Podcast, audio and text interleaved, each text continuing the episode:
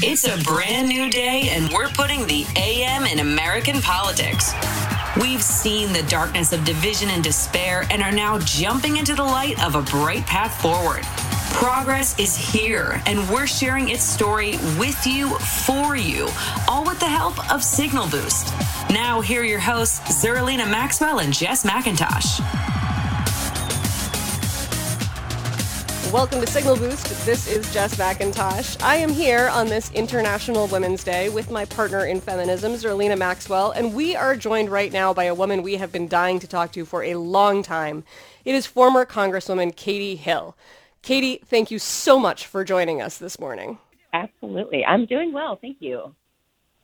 Glad What's your reaction to Meghan Markle? I am uh, totally kidding totally kidding. but I feel like I feel like everybody, you know, everybody in America was just captivated. I was like okay, last so night I was watching yes. commercials during this two-hour interview. I don't watch commercials. Yeah, no, it was it it definitely took over the world yesterday. So funny. Um, so so today's International Women's Day, um, and I I love that we we have you um here with us because I feel like you are the living embodiment of so many of the different uh, things that we discuss on the show every day. Oh, um, you know, just just given the fact that we have sort of lived through an era where uh, they the standards for what's allowed in our politics and um, our uh, the way that we debate uh, mm-hmm. things has changed. And we were in in the last um, segment we were just talking about uh, I don't know. It, it's gonna sound weird when I say it, but I was like, what what is my my fascist dictatorship? But it's compassion. It's forced compassion. Uh-huh. Forced compassion, fascism. yes, compassion, fascism. Uh, that's my movement. Um, and it, it's sort of the idea that um, you know we we lived through the Trump era, and there were just no standards anymore for for our discourse, and we were not able right. to to to operate in good faith debate because there's a whole side of our partisan um, divide that is not operating in good faith at all. Um, mm-hmm. You also are somebody that has experienced the misogyny and sexism firsthand um, of this era. And I just, mm-hmm. I guess mm-hmm. on International Women's Day, wanted to start by just asking you to reflect on where we are. I mean, we're out of the Trump era, technically, but it doesn't really feel like we are. we still yeah, have a long yeah, ways no. to go. No, you're totally right. And it's it's interesting. I, I woke up realizing that and I hadn't thought about this until today, but four years ago today is when I announced that I was running for Congress. So um, you know, it's it's just crazy to think about how much in my life has changed over the last four years that I was ran as a long shot uh, candidate, got elected to, was in Congress, had a freaking crazy scandal, was resigned from Congress and am now, you know, kind of am trying to move on with the next chapter of my life. But, um, you know, it's, I think it's, we do, we need to take a day to reflect on, we have come really far, right? You know, the, the, the, the norms and behaviors that were so common for our parents or for our mothers and our grandmothers to have to, to put up with and, and that they were expected to deal with in the workplace and in their personal lives. Um, are changing and it's going to be better for the next generation. It's already better for us but it doesn't mean that the work is anywhere near done. And that's why her time is so important for me because, you know, we're focusing now on the legislative priorities of, you know, raising the minimum wage, which just, hugely impacts women more than men, um, protecting the right to organize, uh, you know, and, and ex- allowing people to organize in the way that they, they need to, paid family leave, equal pay, um, reproductive freedom, authorizing the Violence Against Women Act, and all of these things are issues that that should be easy. Well, I don't want to say easy because nothing's easy in legislation, but they should be politically easy to accomplish, and um, right. they disproportionately affect women, and and we need to be fighting for them, and we have to fight for them in a way that says these are our fundamental rights, and this allows us to become truly equal citizens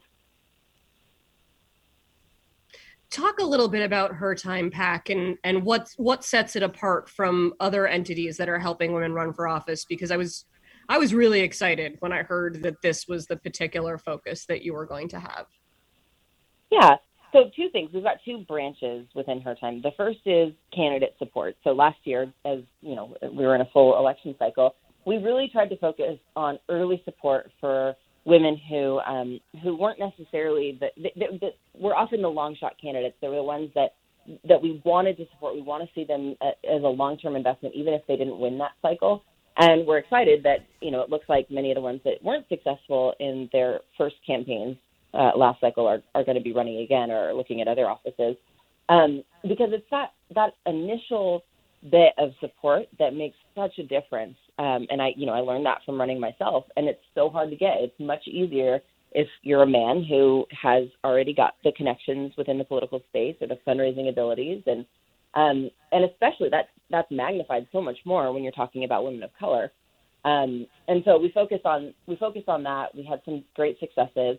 Uh, now this year that we're in, you know, we're in a legislative year, we're off year for elections. We're going to focus some on, you know, uh, uh, candidate or incumbent protection and candidate development, but we're also really focused on the legislation and um, political kind of uh, uh, growth within within Washington D.C. and making sure that these are the priorities and um, that there's broad support within them and um, kind of becoming, you know, we're a new PAC, right? So it, becoming a major player in Washington is is a focus right now, and we're staffed up. And when I say staffed, I mean it's consultants, but still.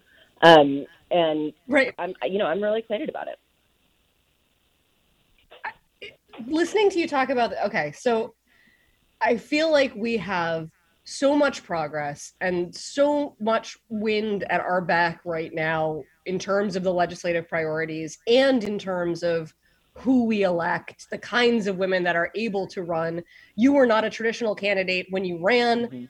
There's and and you won, and you probably would have been reelected. Um, yeah, this is a different moment, mm-hmm. and yet we're still like all I want to do is talk to you about that. And yet, I feel like I have to ask you about Andrew Cuomo, and I have to ask you about Madison Cawthorn because we are still dealing yeah. with men behaving badly which is like mm-hmm. not only do I not want to deal with that, it makes us not talk about all the cool shit that you want to do. so, right. So no, I, I, guess I mean, how. Fr-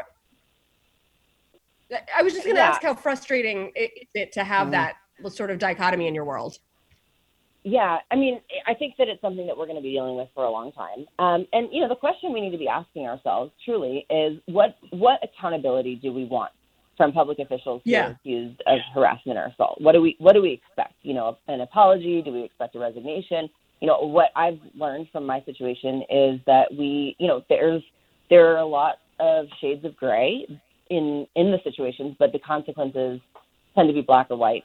And our standards as Democrats, and this is a good thing, but our standards are much higher, um, or you know, that we have them at all uh, compared to Republicans. You know, Donald Trump was in the White House, and Donald Trump continues to be the standard bearer for the Republican Party. Um, whereas you look at me, and I resigned, apologized, and have spent the past year working on myself, all because of a consensual relationship. Um, so, you know, right. you can see the difference between the standards for men and women, just generally speaking, but between the two parties is just kind of overwhelming. And it is frustrating. And I think, you know, we, we're going to have to, we're going to have to kind of decide among our group of progressives, of Democrats, of you know the people who are pushing for these changes, what do we want? And I think the first thing needs to be, you know, with with Cuomo as an example, we need real apologies, and we need people to learn from their experiences, and and apologizing by saying you're sorry for how you for how you know people feel is uh, is not enough, right? You need to be apologizing for your actions. You need to be apologizing and showing that you've, you know, if these happened a while ago, then what's different now? Um, and I think that that's you know that's not that's not what we've seen so far. And um, maybe if there was some sort of a standard, uh, then and I don't mean that we're ever going to be able to write up standards of you know what's okay and what's what's acceptable, but at least right. if we can kind of come up with them, then it might make it so that these don't just focus. These just aren't the uh, you know the the main focus within the news. I, I mean, I find myself frustrated that it becomes will he or won't he resign when all right. I really care about is will this behavior stop? Right, right, exactly, and yeah, yeah, exactly. It's like the re- the resignation at the end of the day. You know, I think what one of the things I learned from my own is that there's a real value in letting the voters decide, and that it's extremely disruptive to have a resignation and you know i don't i don't know still if i did the right thing by resigning especially when you look at the fact that my district flipped back and um you know it now it's got a crazy qanon republican who's there like i i hate ha- that that was the ultimate kind of consequence and it wasn't one that i was prepared for honestly i did not expect that to happen so um yeah i think i think that we don't we don't know like it it, we also shouldn't be looking at it as you know choosing the lesser of two evils because that's not what we're hoping for. But it, it brings us back to the point of that's why we need to be cultivating and helping grow the next generation of leaders and the future uh, of politics, which I think should center with women because our voices have been left out of politics for so long. I think what you just said about not knowing uh, if it was the right thing is is so refreshing, refreshingly mm-hmm. honest um, that I it surprises me that you'd say that. Um, and and why do you say that? I mean, because, what what I mean, thoughts do you have when you're sort of doing the? I mean, as women, we can totally relate to this. You make a decision and you're like, "Was that the right thing?" And then you sort of like go through it a million more times. Nope. But like, what is that process yeah. like for you when when you are wondering, well, maybe I I shouldn't have resigned. I mean, all these men, they're out here doing God knows what, right. and they definitely are not resigning. They do do not yeah. resign.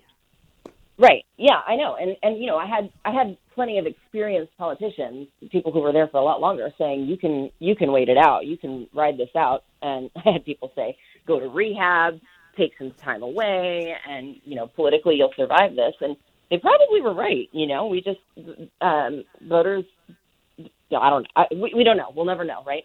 But I think that um you know, you look at kind of from a utilitarian point of view, I I know that the policies I would have supported and the job that I was doing in Congress would help more people than what my my successor has, is doing, and that ultimately, you know, I I needed to take responsibility and accountability for for what I did, but I also was a freaking victim of revenge porn, and that doesn't go away. So, on a personal side, I think that you know my what I'm doing now is really important. You know, with the civil lawsuit that we're pursuing and and hopefully this can change some precedents because, you know, we should not say that photos that invade someone's sexual privacy, regardless of who they are, are a First Amendment right that so-called journalists who happen to be political opponents are um, are able to exploit.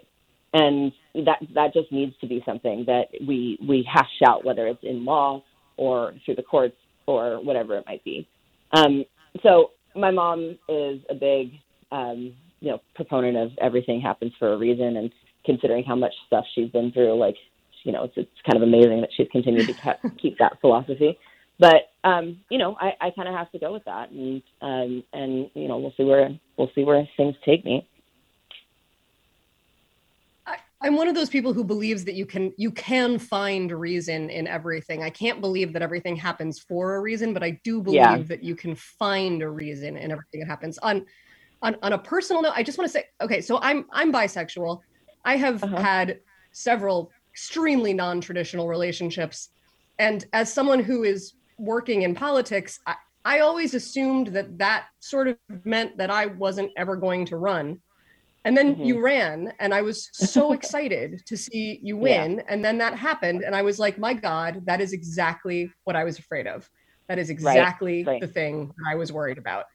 And yeah. I I was gutted when what happened to you happened to you, but you picked up so quickly and came right back and you were like, no, people wanted to hear my voice and I have something to say. Can yeah. where did you get that resiliency from? It felt like you took a minute to like cry it out and then you were right back in there. Yeah, no, I mean, I felt like part of you know, part of it is is stubbornness and because I felt like so much of what this was about from both my ex and from, you know, the people who who who perpetrated it um, that it was a, it was a takedown and it was an effort to silence me. And so there was a big kind of you know fu part of it that was galvanizing to me of like you're not going to get to silence me. Maybe you got me out of office, but I'm not. As I said in my resignation speech, like I might not be here now, but you, I'm not going to be gone forever. And what dawn means is up for inter- interpretation, and and I still don't know what that means, right? But I know that I'm not going to go away. And I felt like it was too important for the people who who did look up to me and who did see it as as inspirational or as important to have a voice like mine in a position of power to um, to say, you know, we can get knocked down, and we're going to continue to to face these these you know battles and these um, these these fights to to actually participate in the systems that we're trying to kind of infiltrate, I guess. But um, but you know, it doesn't mean that we like we're going to have to keep trying. We're going to have to keep keep going. So um, yeah, I, it's it's hard, and there are days when there have been plenty of days over the last year where I'm just like, God, I just want to you know stay in bed all day, and um, you know, it's a real it's a real like trauma and recovery, and the fact that my mm-hmm. brother died right afterwards is just it's just it's just a freaking lot. I've got the the lawsuits that are so draining, um, but it you know thinking about the long term and thinking about the other people that would have just been crushed and kept it as I don't know. I, I just felt like I couldn't I couldn't stay away. I, I wouldn't be doing the right thing to stay silent. Um, and I don't know who decides what's right, but that's how I felt. You do. You do. I mean, do, well, we started. Do you think you ever might with Meghan Markle, again? but I'm telling you. Oh yeah, go ahead. Answer that question first.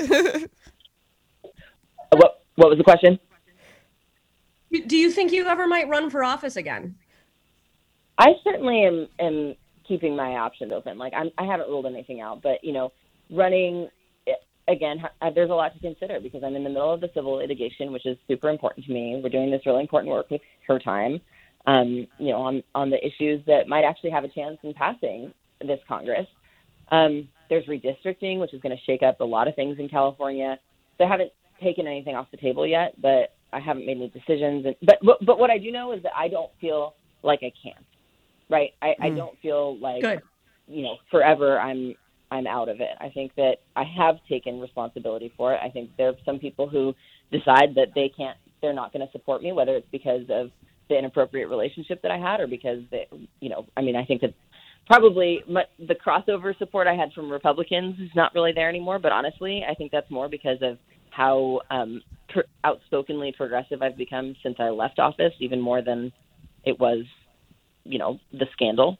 Um, but mm-hmm. I don't know. We'll mm-hmm. we'll see. So I my my question was sort of your advice to younger women about how to find their voice. I mean, I think, you know, we started talking the interview sort of joking about Meghan Markle, but I think in, in all seriousness, one of the powerful things about her interview was that, you know, she was just speaking her truth. And, and mm-hmm. that comes mm-hmm. in a lot of different forms and contexts, right? Everybody has their own truths to speak, particularly if they if experience abuse or trauma. Um, mm-hmm. And I, you know, what do you do in those moments when you're like really, really scared, right? Yeah. Um, but it is important to speak your truth because you're almost like empowered by the act of working through that fear and just pushing through the yeah. fear. And so I guess my question is just advice to younger women who are in that moment. I mean, yeah. it may not be one thing that you do, but I think that you're an example of, you know, even if you know, there's something controversial swirling, you know, there is power in standing in your truth and and just saying, I'm not going anywhere. Yeah. I'm not yeah. going to disappear yeah. in shame. I'm not. I refuse. Right. Yeah. Yeah. I mean, I think that that's. I guess when I when I think about you know people speaking their truth, the and and how hard it initially is, is that you know I would say two things. One is that it gets easier the more you do it. Just like the more you do anything, the easier it gets. Um, and this, the second is that you, you, you have, we all have this incredible inner strength that can come out and that, that also gets stronger the more that we, we allow it to happen. And, um, you know, you're, you can, you kind of, as you become, as, as the two things align, right? Like your being and your, your truth kind of get more and more, um, on the same page, then the stronger you become altogether. And then I think the, you know, the, the last thing is that there is support right there is an incredible and and the support is getting stronger and stronger and the community of survivors and of people who um who will come to your you know to to your defense is there and you'll you'll be able to find people um and they'll they'll find you so just it takes courage and yeah. um but it's it's so necessary and in the long run it's the right thing to do for yourself as much as it is for other people Katie Hill, thank you so much for joining us this morning. It's really been amazing to talk to you, and obviously, we Thank can't you. wait to see where you go next. We'll be back tomorrow with another Signal Boost podcast. Thanks for listening.